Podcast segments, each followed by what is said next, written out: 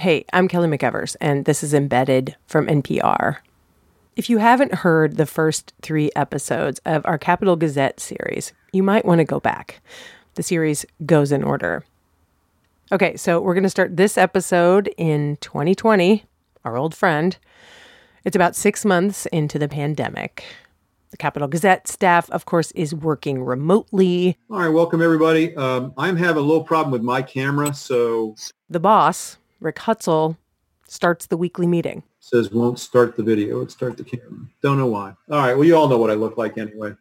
Rick told everybody they had to come to this meeting, which meant he was about to say something big. So uh, well, the reason I made this mandatory is that at one o'clock, I believe the note has come out that the company has decided to close a lot of its remote locations. Annapolis is on that list.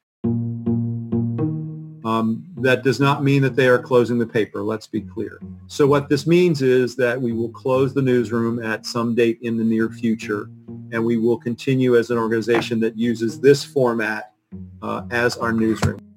What Rick means is the newsroom of the Capital Gazette, the actual space where they went to work every day, will be closing.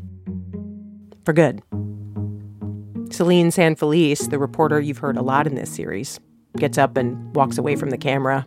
Rachel Pacella covers her face with her hands. And they get it. Revenue at newspapers has been way down, even before the pandemic. The company is saying it doesn't make sense to pay for a space that no one is using right now. Turns out Tribune Publishing, the newspaper chain that owns the Capital Gazette, actually closed four other newspaper offices that day, too. But also, this is the Capital Gazette. Their old newsroom was attacked by a man who was coming for them. A year later, they got a new newsroom with those adjustable standing desks and two inches of Kevlar in the walls. A place where they might feel safe again. A place that became a symbol of how they came back from this terrible thing. You know, I know this is probably disappointing news for a lot of you. Um, and when I first heard it, I got to admit, my stomach was on the floor as well. I've been working in newsroom since I was 24 years old. It is my environment. I am a product of the newsroom. But maybe, Rick says, there could be a way this is all going to be okay. The things that make up a newsroom are not the walls. They're not the desks. It's the people. We are the newsroom. Rick, who remember the last time you heard him wasn't even sure if he should stay at the Capital, is still here. Is still the guy who has to try to hold it all together. I don't have, I think as I've made clear, I don't have all the answers. I can't even make my damn camera work. But I do believe that there is a workable solution that addresses a lot of these problems. That is my goal in this. And I have to ask you all to help me get there. Turns out, though, it wasn't just the newsroom closing. There would be a lot of big changes at the paper in 2020. Changes that made it hard for the staff to be as optimistic as Rick. Changes that made some of them wonder if the paper would even make it. That's our show today, after this break.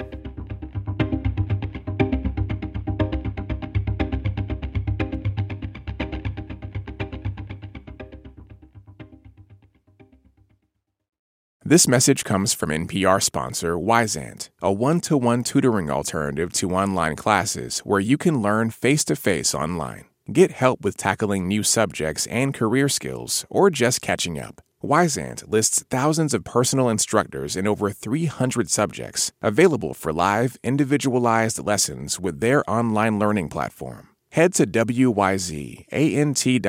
to find your perfect instructor. Love it or your first hour is free because at Wyzant, we take learning personally. Support for NPR comes from Saatva, the comfort company. Saatva luxury mattresses are sold online and priced at about 50% less than mattress stores. Saatva has a 4.8 out of 5 user rating on Google and was New York Magazine's choice for best all-around mattress. Visit SAATVA.com slash NPR today, where NPR listeners save an additional $225. Saatva, the comfort company. Understanding the news is about more than just knowing what happened. You need context, backstory, and analysis to understand why it happened and how it affects you and the communities you care about.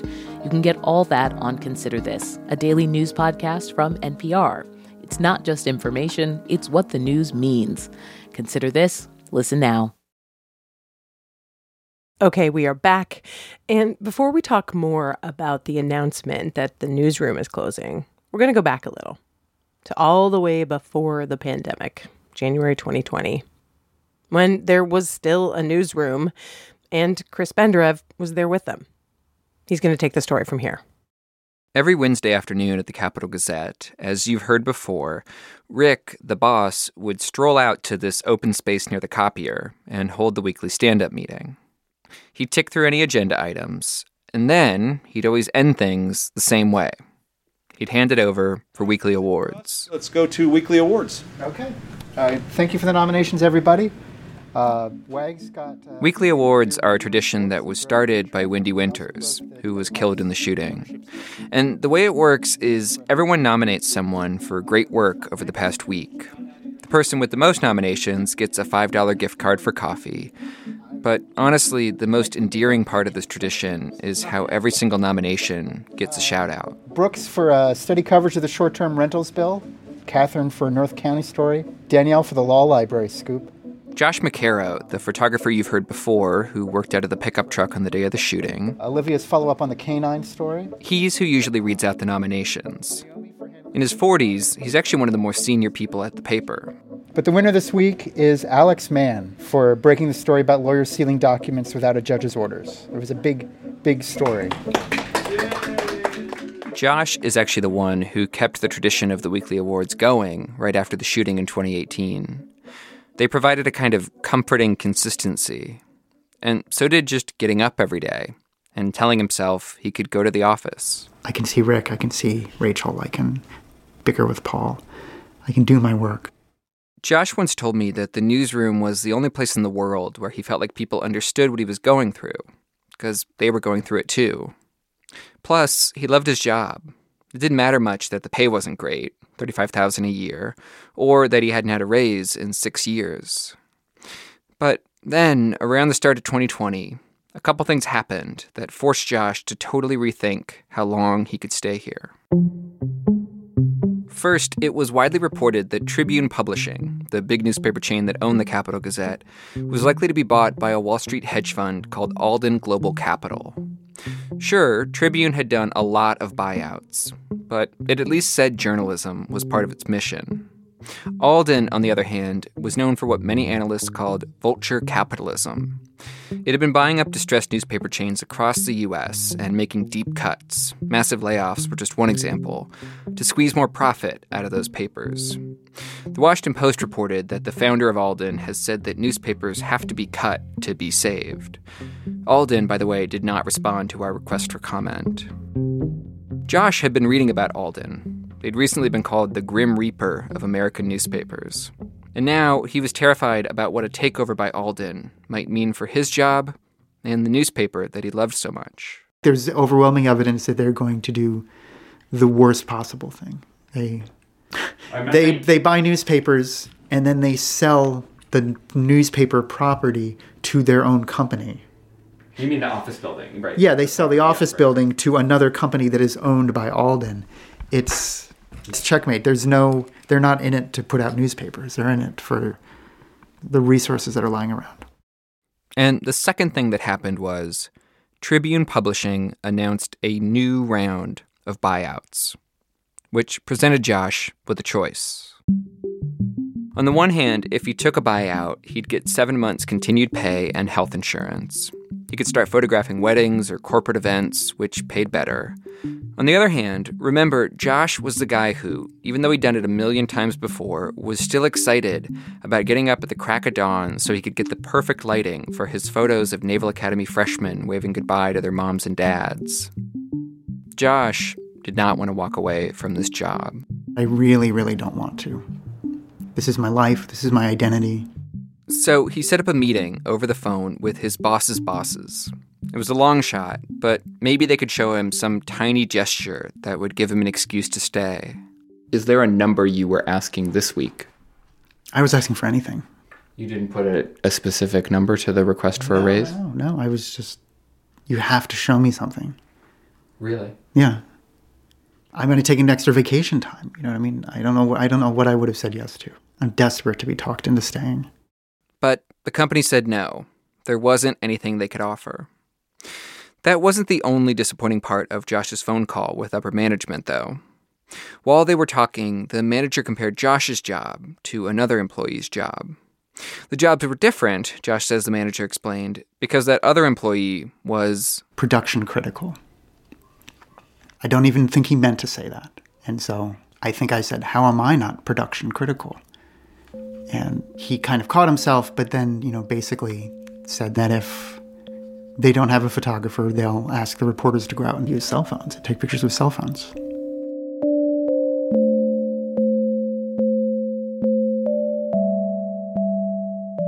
What I heard on the phone yesterday was I'm humiliated. I'm, I feel like a fool. Like, like what, what game did I think I was playing? What, what team did I think I was on? We asked Tribune about all this, by the way, but a spokesman said that they can't comment on employee matters. Of course, it's never easy to be told that you're replaceable. But for Josh, it was different. A year and a half earlier, he could have died doing this job. And now the company was saying that that job could be accomplished by a print reporter with an iPhone. I mean, that's pretty much where I made my decision, like right then. Josh decided to take the buyout. He figured it'd be better than waiting for Alden to take over. Part of the reason I took the buyout was because I thought, look, if Alden comes in and gives you a layoff, it's just going to be, you know, put your stuff in this box and get out. And there you know there won't be a chance for anybody to say you know nice things about you or to say hey thank you for what you did. You know maybe somebody will make a speech and maybe there'll be hugs and you know cake or something. That'd be nice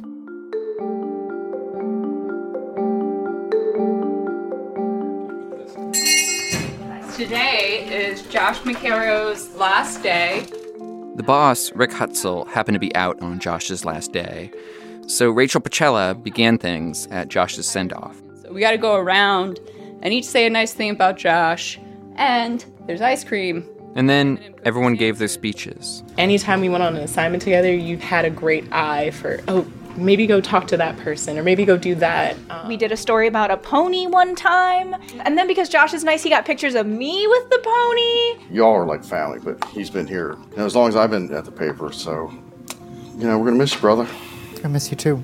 He's been caring and nurturing to the many young journalists who have moved through this office in the time he's been.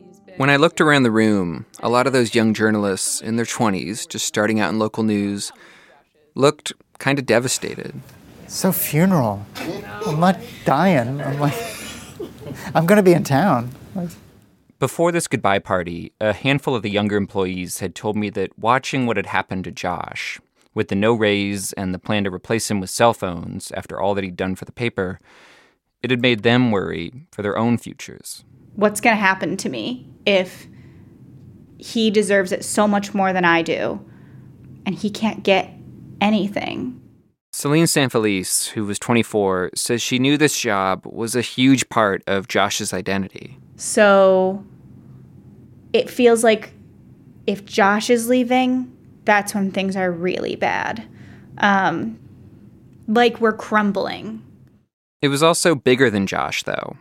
Two other seasoned journalists were also taking this buyout, including Pat Furgurson, the guy whose pickup truck had become iconic on the day of the shooting when the staff worked out of it. Plus, this buyout had come just 15 months after another round of buyouts. When Tribune took over the Capital six years earlier, there'd been about 14 reporters in the newsroom. Now, it was down to roughly half that. And it feels like everyone who's staying is like going down with the ship. I'm so- Back at the goodbye party, reporter Danielle Ohl stood up to make her speech. Um, I've already cried so much today. I'm trying not to. Here's why she was upset. Danielle is the chair of the union that the Capital Gazette is part of and she spent months trying to get raises for people, including Josh. But it hadn't worked. And now there'd just be one photographer left at the paper. I know Paul's gonna carry us through, but he shouldn't have to. I'm sorry I couldn't do more, Josh.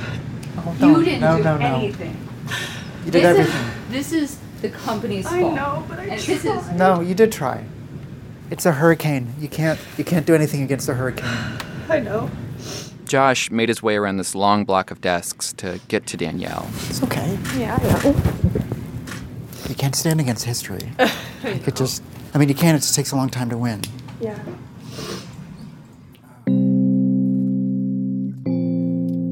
After the goodbye party, I wanted to check in with Danielle.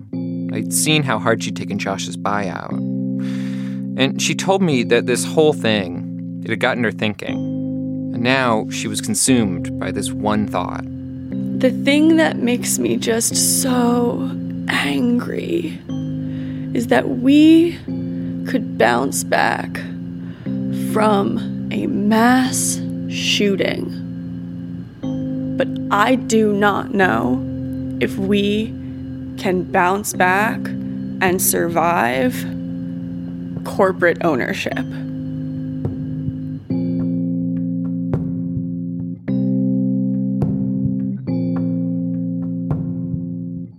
When Rick was back in the office, he said that Josh and Pat would be missed. There'd be a happy hour. But at a staff meeting, he also told everyone that, yes, they would need to start taking more photos with their phones. So, Jeff is going to put together a brown bag seminar on how to take better pictures with your cell phones. But then, on a more positive note, Rick reminded them of the important work that they were still doing.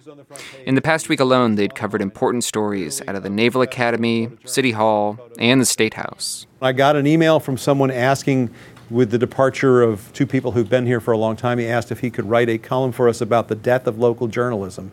It was 8 o'clock and I was testy, so I said, read the damn newspaper, we're far from dead. So we are doing excellent work, we should be proud of it, and that's it for me. Thank you.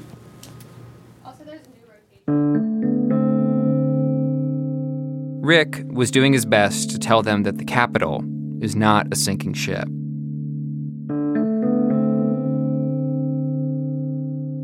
Then the pandemic hit, and six months later, in August, Rick was in that Zoom call telling everybody that Tribune Publishing was going to permanently close their newsroom. Which brings us back to where we started this episode. When I first heard it, I got to admit, my stomach was on the floor as well. Rick assured them that their parent paper, the Baltimore Sun, would make room for them in its offices after the pandemic. But Rick's reporters had questions. Like, how was a desk 45 minutes away in Baltimore going to help them cover Annapolis? I would not feel comfortable filing from my car after a town hall at a high school, you know, like in a parking lot alone. So I think that. Agreed. Agreed. Um, I, I do think we have to find a solution. The reporters were upset and confused. And later, after this Zoom call, they decided that they needed to do something.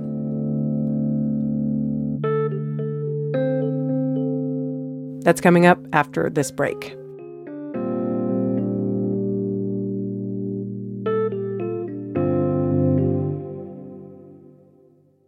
How do we reinvent ourselves? And what's the secret to living longer?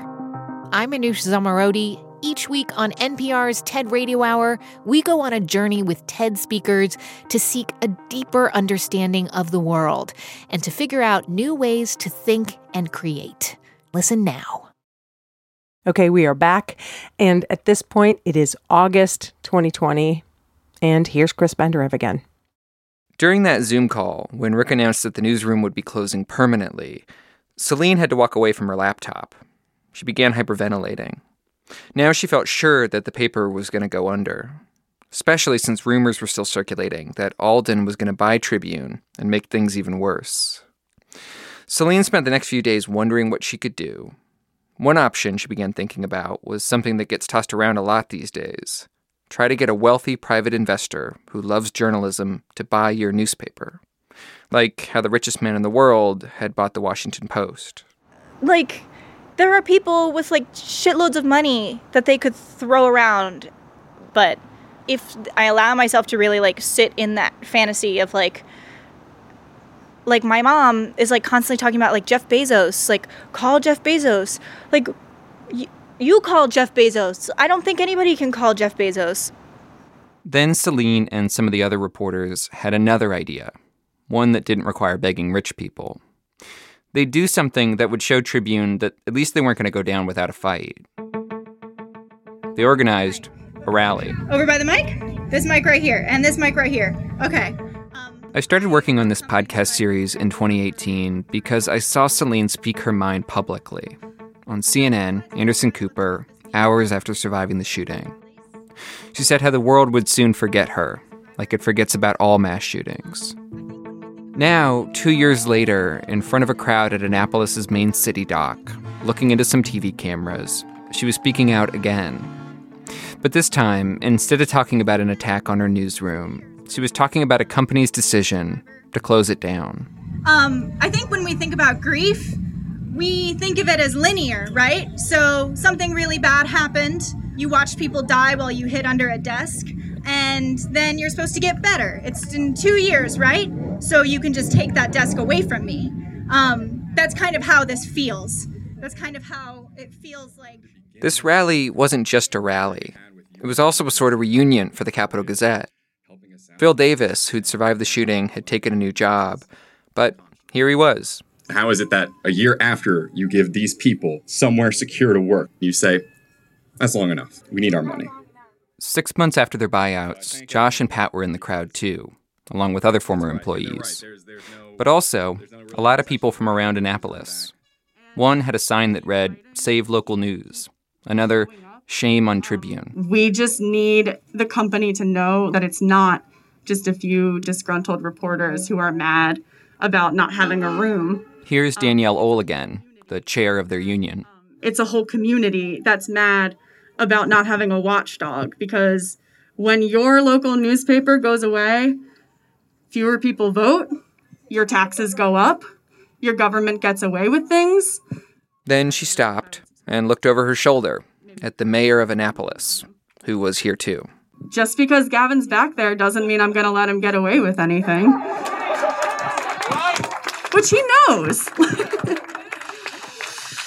it is worse for the community. We're not just here because we care about ourselves. We're here because we care about you. This is a calling. It doesn't pay well. You get confronted, you get mean messages, and it doesn't matter because it's too important to keep going and to keep reporting. We cover everything. We won't be able to too much longer if it keeps going on like this. Not only do we not have a place to be, we have fewer people to be there. And we need you to know about it and we need you to do something.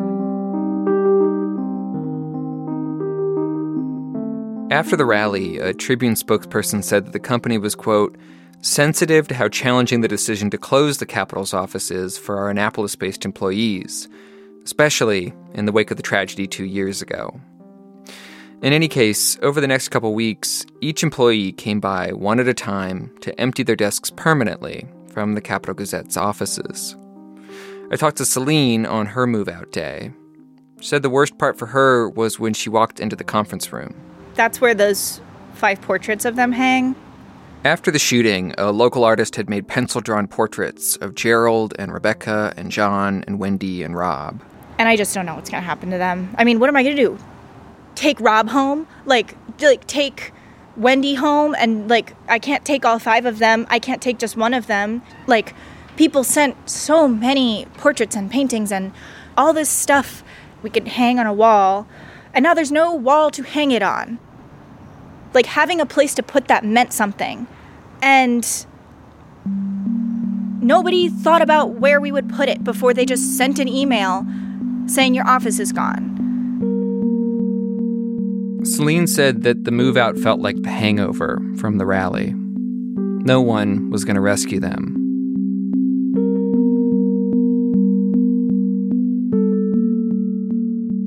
As the year wore on, staff told me that morale continued to decline. A few people left for other jobs in the fall and winter, and it seemed like those positions weren't going to be filled. The ship, they said, felt like it was sinking deeper and deeper. And then, in February 2021, the hedge fund that had been called the Grim Reaper of American newspapers finally made its move. Tribune Publishing, which owns nine major daily metro newspapers, announced that it was turning over complete control to Alden Global Capital, a hedge fund widely seen as gutting editorial coverage at newspapers. But in that same announcement, there was another really surprising piece of news about Tribune. One that affected the Capital Gazette. So wait, what what just happened? Um, I mean, yeah, we got what we wanted, which is a really rare thing. I don't think I actually ever thought that it would happen. A Maryland businessman who runs a big hotel chain had formed a nonprofit, which was planning to buy the Baltimore Sun and all its subsidiaries, which included the Capital. For the staff, it was good news. Not perfect news. Rich people don't always save the newspapers that they buy. But, they said, it was better than being under Alden. With a nonprofit owner, they told me, they wouldn't have to worry if shareholders were more important than the actual journalism. The next day, at the weekly virtual stand up meeting, Rick, who'd spent the past 12 months trying to buck up his staff when the news seemed grim, tried to keep them from getting too giddy. I want to point out that there are several steps before this comes to fruition. But he did finally admit. I think this is a better path forward for us. I, I, I do, and I hope I certainly hope it comes to fruition, and I think everybody here does too.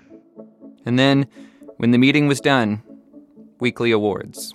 All right. Anybody else? Without that, we'll go to the weekly award winner. I don't think I sent out the card for the weekly award winner for last week because I couldn't remember who it was. It was, was?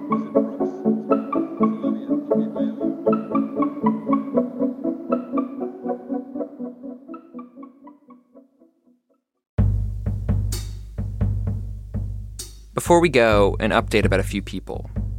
First, Josh McKerrow, the photographer who took the buyout. A lot of the gigs that he'd lined up got canceled because of the pandemic. But he still tries to keep his photography skills sharp. He wakes up every morning, and I do mean every morning, to take pictures of birds and nature at dawn. He calls it Today's Life, and you can check it out on his Twitter at Joshua McKerrow. In early 2021, Selene San Felice made the difficult decision to leave the Capital Gazette. She moved to Tampa Bay for a new job, which is also where she got her start as a student journalist. She now writes a local newsletter for the news site Axios. She says she likes the new work, the better pay, and the weather. Rachel Pacella and Danielle Ohl are both still reporting for the Capital. Rachel covers education, Danielle reports on the pandemic. She also published a big investigative story on evictions in collaboration with ProPublica. Chase Cook's still around too, got a promotion to editor. And Rick Hutzell is still running the paper, which includes handling coverage of the ongoing case of the shooter. You may remember he'd pleaded guilty, but there was still the second phase of his trial for his insanity plea. It was postponed and is now scheduled for this summer. Rick will be part of a team editing articles about the trial. He told me, quote, I gotta finish the story.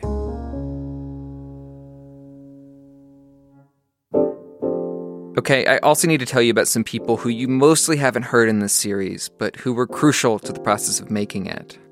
Capital reporter Olivia Sanchez, for never being, or at least seeming, annoyed by all my many, many questions.